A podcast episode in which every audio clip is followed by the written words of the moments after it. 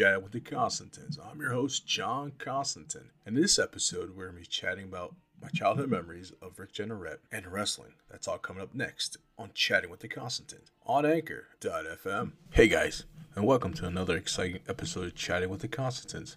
I hope you got your cup of coffee, your feet up on the couch, or kicked back in a recliner, because tonight's going to be a good one. I want to share a few stories of Rick Jeanneret and my love of the Sabres. Now, as a small boy, I used to fall asleep listening to Rick Jeanneret. Um, it's hard because because saying goodbye to Rick Jeanneret from the Sabres is like losing my childhood.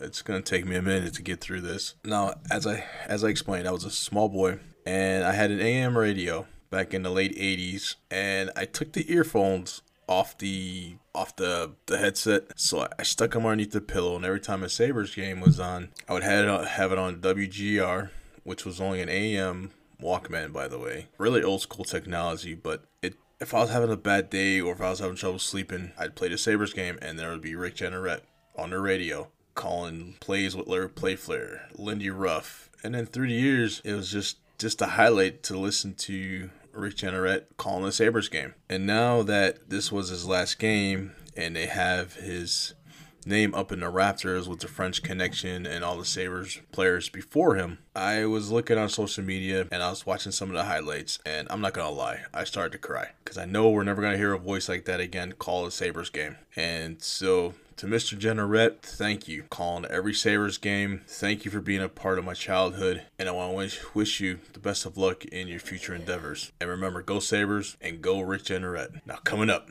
we're going to be talking about wrestling and the Hall of Fame. So stay tuned. This is Chat with the Constantins on Anchor.fm. Welcome back to Chat with the Constantins on Anchor.fm.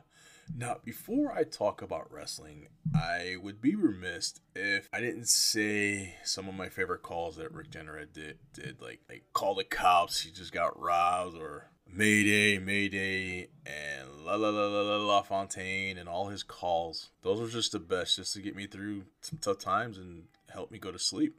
Now, let's talk AEW Rampage for April 1st, 2022. To kick off the show, they had the Young Bucks and Top Flight. Oh my god, those two guys went bell to bell, move for move, and the Young Bucks won because of their experience. Then, uh, wow, there's so many great matches. Uh, Jamie Hayter going against uh, the new woman, uh, Jamie Hayter. They push each other to the limits. AEW has an excellent women's division. Um, I'm loving what they're doing with the Owen Hart tournament for the guys and the women, but I couldn't wait to the main event of AEW Rampage. They have Power Hobbs versus the Limitless Keith Lee. Oh my god those were like two bulls going at each other back and forth, back and forth. But Team Taz tried to cheat, but Keith Lee pulled out a victory. And I didn't like what they did after the match. The Team Taz were just sore losers. But Swerve come out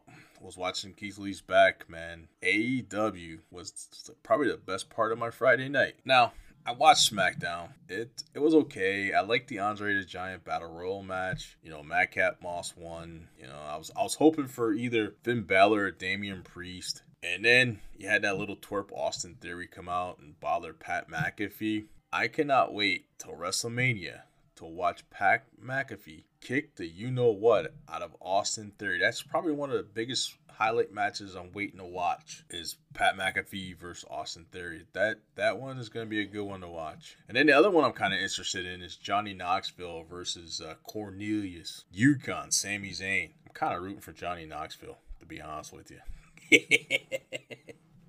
Mr. Jackass himself. but all in all, you know, both both shows were pretty good. In my opinion, I, I can't wait to see the numbers on AEW for the Friday Night Rampage, and then and then you got the Hall of Fame. I I have to watch that on Peacock, but it was nice to see the Undertaker get the respect that he deserved by going to the Hall of Fame.